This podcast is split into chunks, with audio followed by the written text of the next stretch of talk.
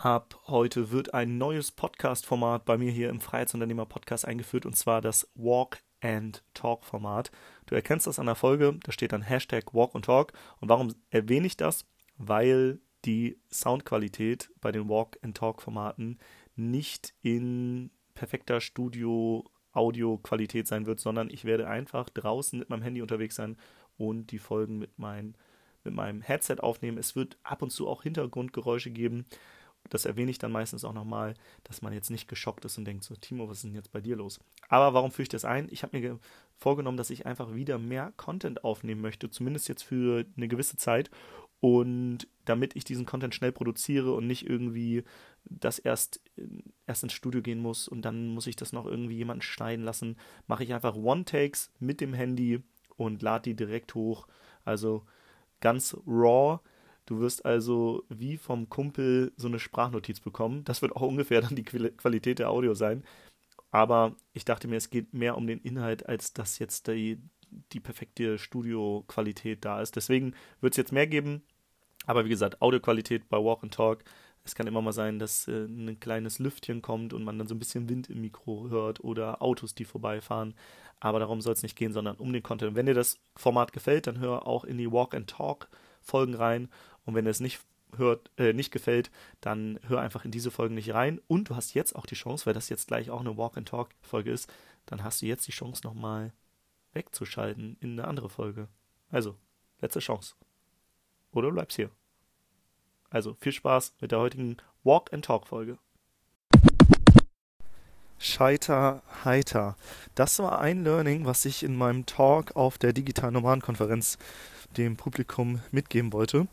Und zwar, dass man immer wieder auf die Nase fällt und trotzdem das mit einem Lächeln tut und sagt, ja gut, habe ich halt eben was gelernt.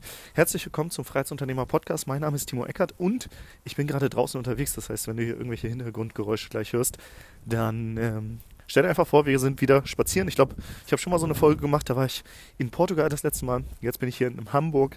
Es ist drei Grad, es ist kalt und ich war gerade meiner, bei meiner Physiotherapie und gehe jetzt wieder gerade zurück nach Hause und dachte, ich nehme dich jetzt einfach mal mit und auf diesen Spaziergang und wir sprechen einmal über so ein paar Dinge, die sehr wichtig sind im Unternehmertum. Und zwar, viele denken ja, dass sie, wenn sie erfolgreich werden wollen, unternehmerisch, dass sie da irgendwie den einen großen Move machen und dann irgendwann haben sie Glück und dann geht das ab und dann sind sie erfolgreich.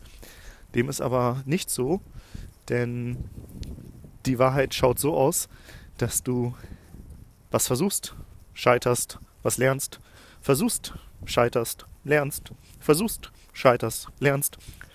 Und das sehr oft tust, bis du irgendwann dann mal eine Sache erfolgreich machst.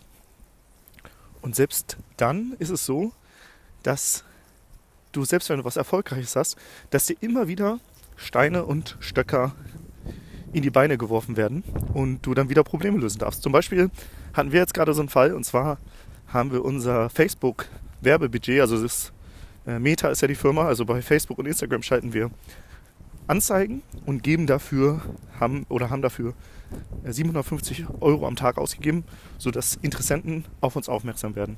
Jetzt ist es so, wir haben das Werbebudget auf 1500 Euro am Tag erhöht und was passiert einen Tag später? Facebook sperrt unser Werbekonto und wir können keine Werbung mehr machen. Das heißt, unsere Quelle an den neuen Interessenten, die ist von heute auf morgen auf einmal weg. Wir haben uns quasi abhängig gemacht. Oh, das ist jetzt sehr laut dahinter.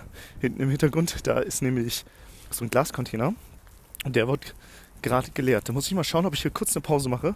Ansonsten wird das für deine Ohren nicht so angenehm. Okay, wo war ich stehen geblieben? Also, uns wurde das Facebook-Konto gesperrt für mindestens 30 Tage und wir erreichen jetzt erstmal da niemanden und haben auch keinen Ansprechpartner. Das ist eine große Firma. Da ist es schwierig, dass man das von heute auf morgen gefixt bekommt. Allerdings laufen ja trotzdem unsere Kosten weiter. Ne? Wir haben Mitarbeiter im Vertrieb, gerade sogar ein paar neue dazugeholt. Das heißt, die Kosten, die bleiben, aber die Einnahmen die fallen erstmal aus oder werden auf jeden Fall geringer.